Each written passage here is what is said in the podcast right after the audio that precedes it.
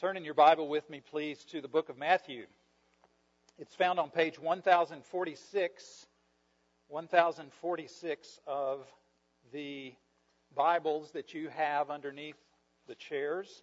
If you don't have a Bible, please pull one out and turn to page 1046. Our passage today is Matthew 18, verses 15 through 35. 15 through 35. I want to apologize for our heat issue. It's a bit warm, isn't it? Just like last week. Um, I think what happens is we get all these bodies in here, and suddenly the coolness doesn't work like it did before you got here. So just do your best, fan one another, spread good aroma, and let's try to focus on the Lord. Matthew 18 15 through 35. Do we have some of our Mexico mission trip team back now? Are you here? Way to go. They're here. Good job. Let's welcome back. Thank you, Lord, for. We're uh, anxious to hear good stories of what God did through you, and I'm sure those will be coming pretty soon. Before I read Matthew 18, beginning verse 15, let me just say that uh, never I'm pretty confident I can say this. Never in my lifetime has the Bible's teaching on peacemaking been more important. Uh, I think the words in Psalm 46 are very fitting for our day. It says, The nations rage and the kingdoms totter. Seems like the more diverse our country becomes, the more divided we are. And the Bible, in Matthew 18 as well as other places, presents a hopeful vision for what Jesus came to do. He came not only to reconcile us to God, but also to reconcile us to one another. He came to build a community of peace. And so this morning, I think we are going to see the importance of the topic that we've been looking at the last few weeks this being the third in our three part mini series on peacemaking. So listen carefully to God's word as I read beginning verse 15 of Matthew 18. If your brother sins against you, go and tell him his fault between you and him alone.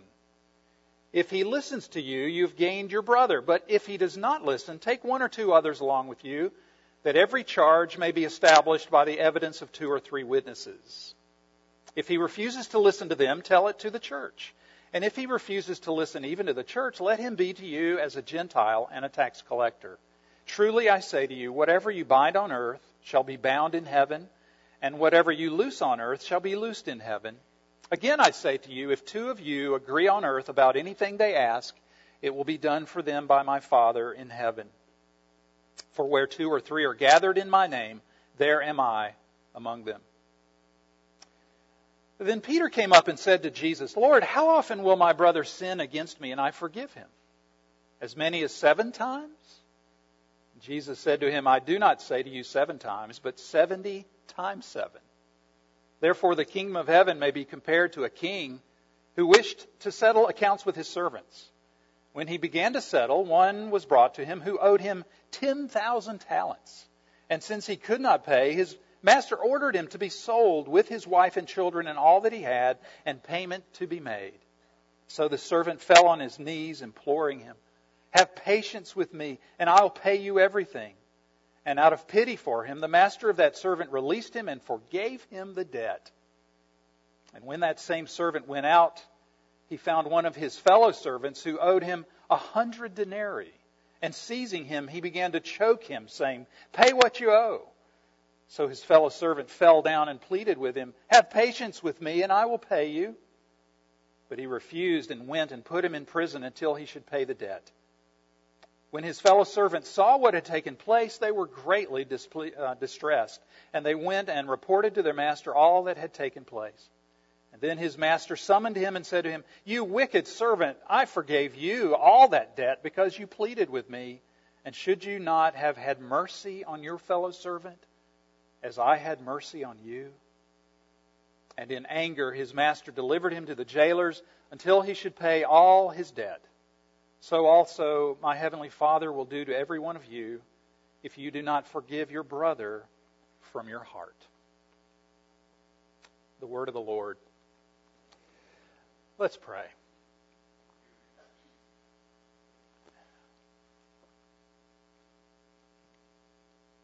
Our Father, thank you so much that in love you gave us a written revelation of your heart.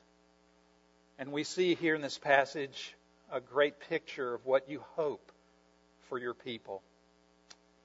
So, Lord, we ask you to send your Spirit and let Him equip us to be transformed by the gospel from the inside out that we might be people who proclaim and demonstrate the gospel, and that the gospel might multiply throughout all the earth, beginning right here with us this morning. We pray this in Jesus' name. Amen. Well, as I say, this is the end of our focus on the subject of peacemaking. Let's uh, review. And some of you have not been here, so this will help you. What have we learned so far in this three part series? Well, first we learned about the basis of peacemaking. The basis of peacemaking is the blood of Jesus, we learned. We learned that Jesus is the peacemaker. He has put an end to the cosmic war that humans have been fighting with God by dying for us on the cross. He put an end to the civil war that we often fight with one another, and he even put an end to the uh, covert war that rages inside our own hearts, our own guilt, our own shame, the uh, things that keep us awake at night, and things like that. Second thing we talked about next week was the imperative of peacemaking. Talked about this last week. And we learned that we're not called only to feel peace, we're called to make peace. And the way we do that, we talked about, is by first looking into our own hearts. Earlier this morning, we confessed our sin. We said, uh, Lord, help us take the log out of our own eye. That's what it is to look at our own idols and repent of our own idolatries, take our sin humbly to the cross, and believe the good news that God gives grace to the humble. All of that was last week. Today I want to get a bit more practical and talk about the means of peacemaking. How do we do it? Well, there are several different ways that people respond to conflict. And they're pictured here on this little diagram from which uh, uh, I got this from uh, Ken Sande, who did a lot of work on peacemaking in the book called The Peacemaker. There are, for the, to begin with, there are escape responses. Escape responses. When something happens, we get into, we get into a conflict, we get into a struggle with somebody else. A lot of times what our first tendency is, is to deny the problem. Denial. We pretend the problem doesn't even exist we minimize it, we say it'll go away. Somebody asks us, hey, what's wrong? I, I, I know something's wrong. Oh, oh, no, no, no, no, no. I'm fine. I'm just fine. That's denial. Another kind of escape response is flight. We run away from the problem. You know, this is what people do when they end a friendship without trying to work through the struggle or when they simply quit the job because they don't like it, or they find another church because they don't like something that's happening. They file for divorce without trying to work on their marriage and go to counseling and so on. That's called flight. And then, worst case scenario would be suicide. And you may know people like this. The conflict was so intense, and they were so hopeless and so without any options that they simply take their own life. Sadly, I've known several people in my own lifetime who took that most drastic escape response. I'm going to call the escape method peace faking. Uh, yeah, it, there's a veneer of peace there. There's a there's a sort of a, a lack of problems, but it's all fake because we haven't dealt with it. So that's the way people escape conflict. Another kind, though, on the other end of the uh, spectrum, would be attack responses. Uh, let's call that peace breaking. A lot of times when someone is at odds with another person, they just lash out and attack him or her. And there's several ways that this might happen. One is by assault. Uh, uh literally, a physical assault. Uh, they knock them, uh, they knock them down. They, they physically attack them, or it could, if it's not physical, be verbal through gossip or slander. It might be by ruining someone's uh, reputation financially or professionally. All of that's assault. Another way that I guess most people today immediately think of handling conflict is by taking somebody to court. We see those ads on the uh, on TV all the time for various attorneys, and this is litigation. Sometimes it's necessary. We would all admit that sometimes it is necessary to take someone to court, but Christians are warned not to do that. In 1 Corinthians chapter 6, we are to settle our differences here within the church. And then you might know that the third and most drastic form of attack response to conflict is murder. And we read about that in the newspaper every single day. As I think about these two, you know, I, I first needed to deal with my own heart, and I see how readily I gravitate toward the far left end of that slippery slope. Yeah, I'm pretty good at escape responses. I think I could write a book on escape responses to conflict. Partly it's due to the home in which I grew up. My mom and dad were masters at escape and attack.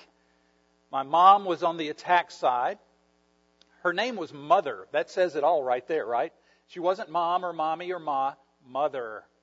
She ruled our home with an iron fist. She was manipulative. She was often cold and calculating. And what did my dad do? He just did the escape route. He uh, he just literally would leave many times, or hide behind a newspaper, or come home and start drinking, and escape that way.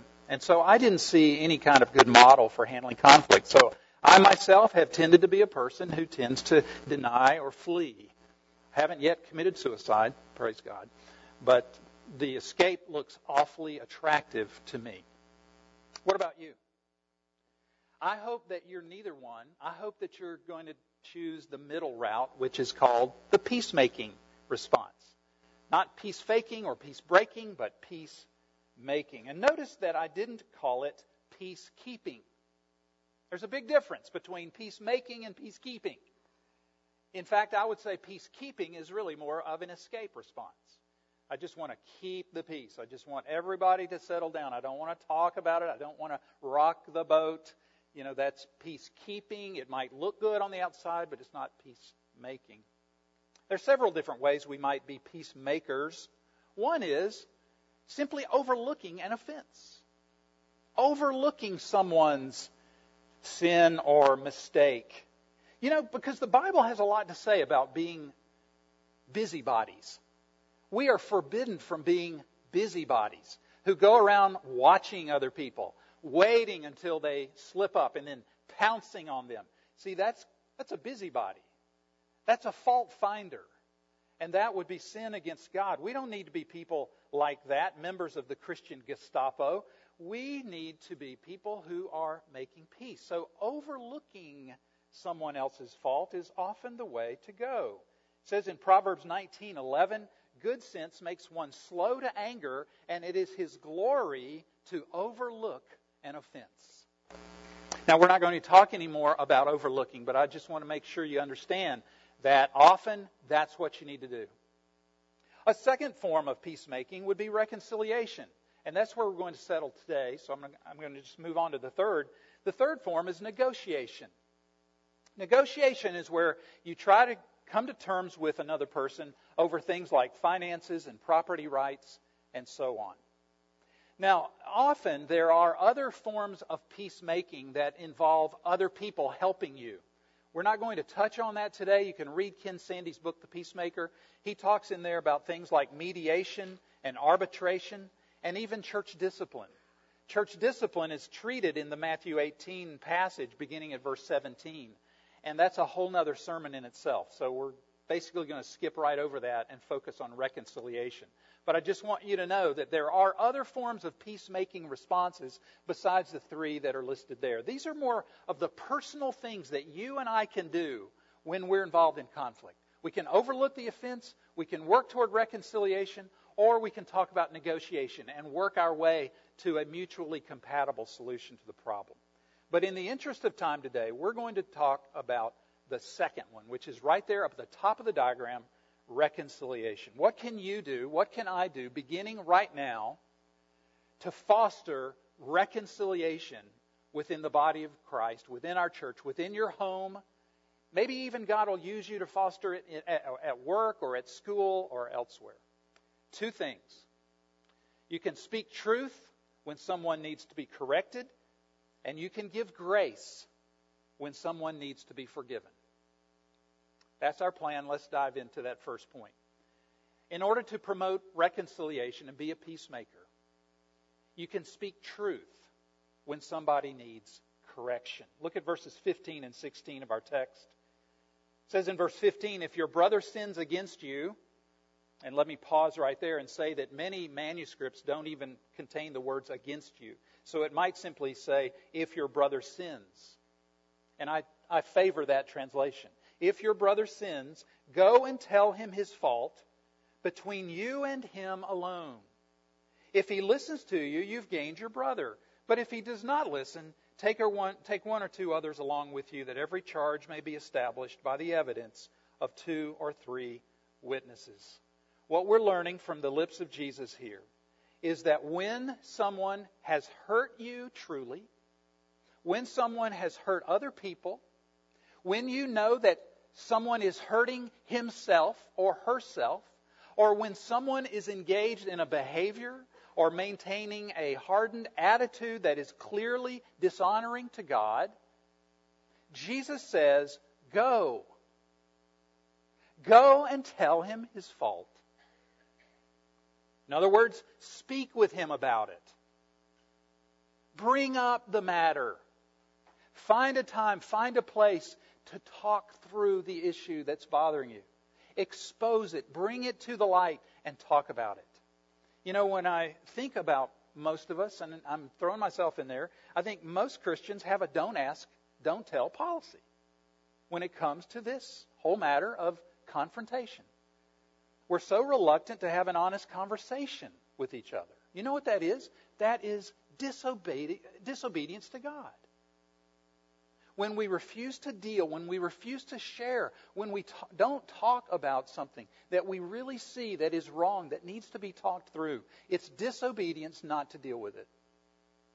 Ephesians 4:25 says to put away falsehood and speak truth with your neighbor. Why? For we are members of one another. We are a community. We're brothers and sisters. We're united by the blood of Jesus. We're supposed to speak truth to each other you're not doing anybody a favor by keeping silent when someone needs to hear you speak up. Imagine that a test comes back to your doctor that shows that you have cancer. And so you go to the doctor's office for the, the follow up and you say, Doctor, how am I? He knows you have cancer, but he says, Oh, you're fine. You're fine. Now, that might make you feel better right then and there, but you're going to die of cancer. That's not doing you a favor, nor is it doing our brother or sister a favor when we stay silent.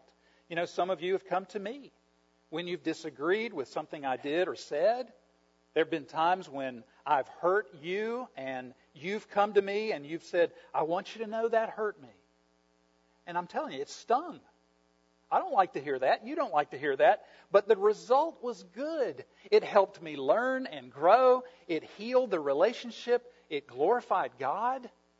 There's everything good about it. I told you a couple of weeks ago in my sermon that I had a life changing conversation with a brother with whom I'd been in conflict. We got together, we talked about it. There were tears, there was a hug at the end. I mean, it was so redemptive, it was so healing, simply because I knew I needed to speak some truth. Listen, conflict is not an enemy to be feared. Conflict is not an obstacle to be avoided. It's an opportunity for the gospel.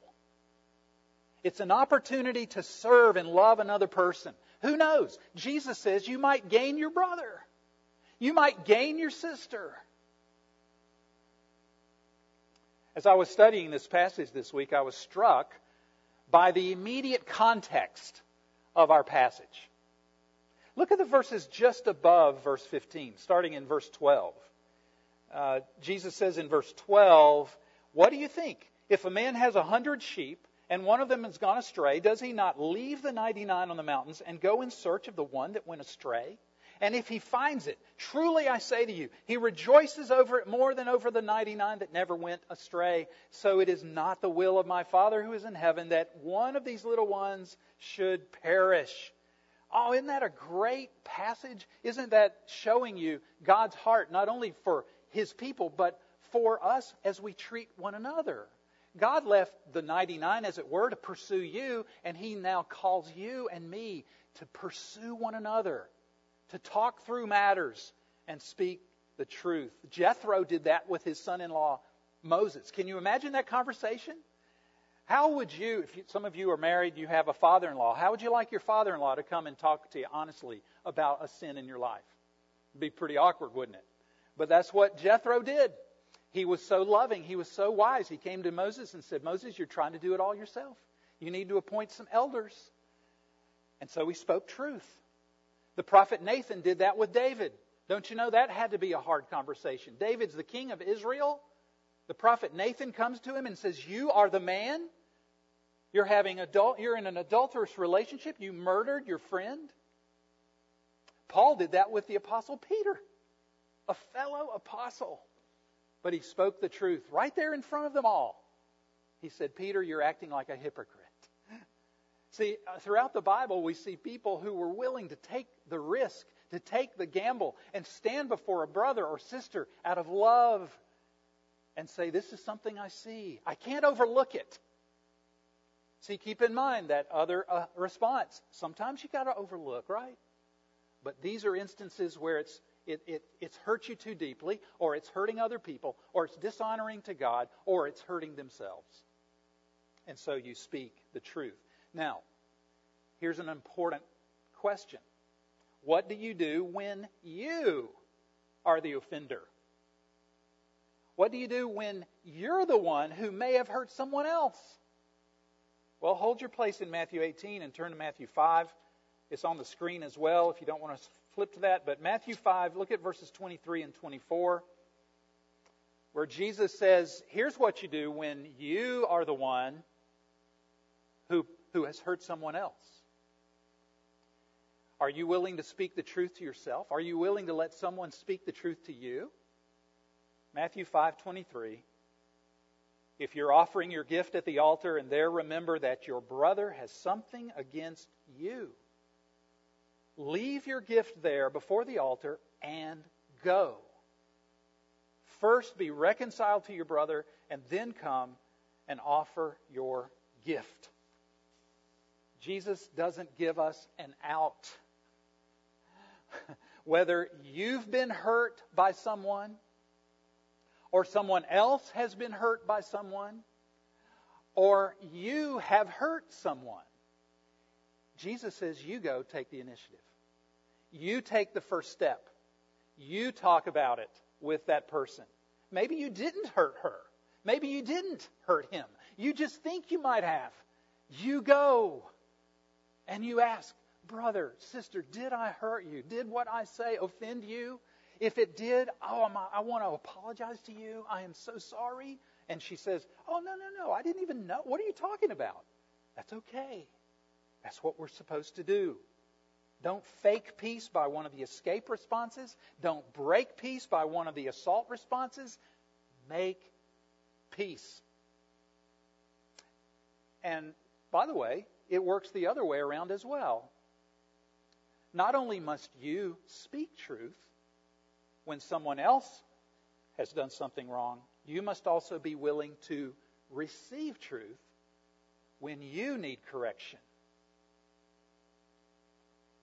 Friends, wouldn't it be great if what I'm describing were characteristic of every home represented in this room? Wouldn't it be great if our homes were places where truth is clearly but gently spoken and humbly received without being harsh or defensive, without accusing each other or getting angry? You know, maybe you can't change the environment of your school Maybe you're going to have to live with something in the environment of your workplace, but you can change the atmosphere of your home. You can. You must. If you're a believer in Jesus, you've got to change the atmosphere of your home and make it a place of gentle, clear truth and humble reception of same. What a testimony that would be to the power of the gospel, right? And wouldn't it be great if our church were more and more this kind of place, a place where truth is clearly but gently spoken and humbly received? Sometimes I hear that somebody is struggling with a church decision. But instead of speaking to a pastor or an elder, they choose the escape response or the attack response. And nothing improves. Sometimes I hear that somebody has had his or her feelings hurt by somebody else, but instead of going to them and talking about it, they leave the church or, or they simply retreat and withdraw or they allow, worst of all, a root of bitterness to take root in their heart and to grow up into a tree of, of resentment and destroy the relationship. Don't do that. Don't do that. Ray Ortlund said something I think so beautiful. He said, How we treat one another reveals what we really think about God. And I would add that how we treat one another has an enormous impact on what lost people think about God. I want you to know something that we have a peacemaking team in the works now, and we want to help. And we need your help as well. This team is uh, headed up by Wendy Moore. I'm going to ask these people to stand uh, put them on the spot a little bit. Wendy Moore, Buddy Hall, Rob Rogers, Paul Cornwell, Tim McGuire, and myself right now. This is the look around. You can spot a few of them. These are a few of the people on our peacemaking team. Thank you. Sit down. We had a meeting the other night. We've met several times and things are coming together. I want you to know we're not experts. uh, we're not experts, but we're learning some conciliating skills. And if you're having trouble with a relationship, it could be at work, it could be at home, maybe you're with your parents, your kid, your uh, your spouse. One of us will sit down with you and try our best to help you look at that situation and figure out a strategy of how to deal with it, how to work it out. You could actually help us by calling upon us because we need practice. we need some situations where we can implement the conciliating skills that we've tried to learn. Do you know why I was able to get to a place of reconciliation with that buddy I was telling you about earlier? It was because somebody coached me first. He helped me see an idol in my life. He helped me see something that I needed to repent of, and he gave me some help as he asked me questions. I kind of figured it out on my own. He was just there to sort of help me get through it. So talk to me I'll be your contact. I'll be your liaison to this team, or you can talk to any one of those people that just stood up. We'd love to hook you up with somebody on our team that can help you out. So, let's move on. First, to be a peacemaker, speak truth and receive truth. But secondly, Jesus says to give grace when someone needs forgiveness. Give grace when someone needs forgiveness. I read the story there, beginning in verse 21, where Peter comes up to Jesus and says, Lord, how often must I forgive my brother when he sins against me? Seven times? And boy, he thought Jesus would say, Wow, you're so right. You're being so generous. Because the rabbis of the day taught that you should forgive someone three times, no more. So Peter think, thinks he's being very generous by saying seven. And Jesus says, No, Sorry, Pete. 70 times 7. Or another reading might be 77 times. You get his point. You never stop forgiving. And then Jesus proceeds to tell this story about a master and two servants. The first servant who owed his master 10,000 talents. Now, you and I might not have any real uh, uh, understanding of that amount of money. It was extraordinary. A talent was the largest denomination of Roman currency in that day. One talent was worth about 20 years' worth of wages. So do the math 20 times 10,000. Herod the Great's annual revenue from his entire kingdom was 900 talents. The Queen of Sheba gave David 120 talents of gold. King, uh, King Solomon, I'm sorry. Even had the man sold himself and his family into slavery, he couldn't come anywhere close to paying back this debt. The top price for a slave in those days was just one talent. so we're talking about in our days, uh, in our terms today, maybe a billion dollars or more is what he owes his master. It's an extraordinary amount of money. But what does the master do? He forgives the man his debt. Now that you know how big a debt that is, don't you appreciate that more? Oh, yeah, for, I forgive you. He didn't have to slave, work himself into slavery. He didn't have to pay it back at all. I forgive you. You are free. But then, oddly enough, this, man, this servant goes out, finds a servant who owes him just a hundred denarii, and throws him in prison.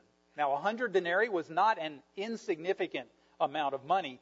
It amounted to several months' worth of wages. But compared to 10,000 talents, it was nothing. So, what's the meaning of the parable? Well, it's in verse 33 of this chapter.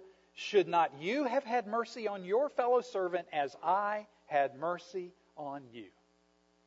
In other words, the, the river of forgiveness should never run dry. Why? Because Jesus has forgiven you for an ocean full of sin no offense against you can remotely compare with the enormity of your sin against God. But God gives grace. He gives grace and He says, Forgive one another as I in Christ have forgiven you. I know, I know forgiveness is not easy. I know that there are times when it's a process that's going to take some time. It's going to take tears. It's going to take prayer. It's going to take repentance. I know all that. We've talked about all that before. But if you do not forgive, you are actually sentencing yourself to a slow death by the cancer of resentment and bitterness. So run to the cross, friends. Run to the cross where your hands hammered the nails into the hands and feet of Jesus. Believe that He's taken your sins uh, and removed them as far as east is from west, and ask Him for the grace that you need to cancel that other person's debt. Listen, Judgment Day is coming. Judgment Day is coming. If the person who hurt you needs the judgment of God, he's going to get it. He's going to get it. In the meantime, let him go. Cancel the debt. If God has had mercy on you, how can you not have mercy on somebody else? Well, I'm sure you've been following the Ebola virus outbreak in the news, right? In West Africa. About 900 West Africans, as of yesterday, have died of the disease so far. It causes this massive amount of internal bleeding, has a mortality rate of something like 60 to 90 percent. But I'm sure you've been inspired, as I have, by this man. Dr. Kent Brantly. And I'm sure many of you know the story. He volunteered to go to Liberia. He left his wife and couple of kids. He's age 33. He's a family practice doctor. He's working with Samaritan's Purse over there in was working over there in Liberia, but he contracted the virus. He got the Ebola virus. He was offered an experimental drug. There was one dose and he said, Let her have it, speaking of his nurse. Now, as it turns out, the good news is there was more than one dose, and he received the experimental drug, and he's actually doing much better now. But in that moment, think about it. There's only one dose. Let her have it. He gave away the healing serum on the cross, there was no serum for Jesus. He took your sin virus into himself and gave you his righteousness. That's the gospel.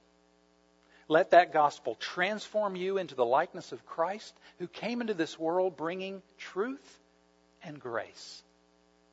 And let's pray for the grace that we, every one of us, will be a peacemaker. Let's pray. Father, we thank you for the fact that we're righteous in Christ if we have trusted in Him. We don't need to be self protective or proud or defensive or fearful. We can be people of truth. And thank you, Lord Jesus, that you've forgiven us. So we can forgive those who sin against us and be people of grace. Holy Spirit, we pray for these things that we've talked about these last three Sundays. They are impossible apart from your work in our lives.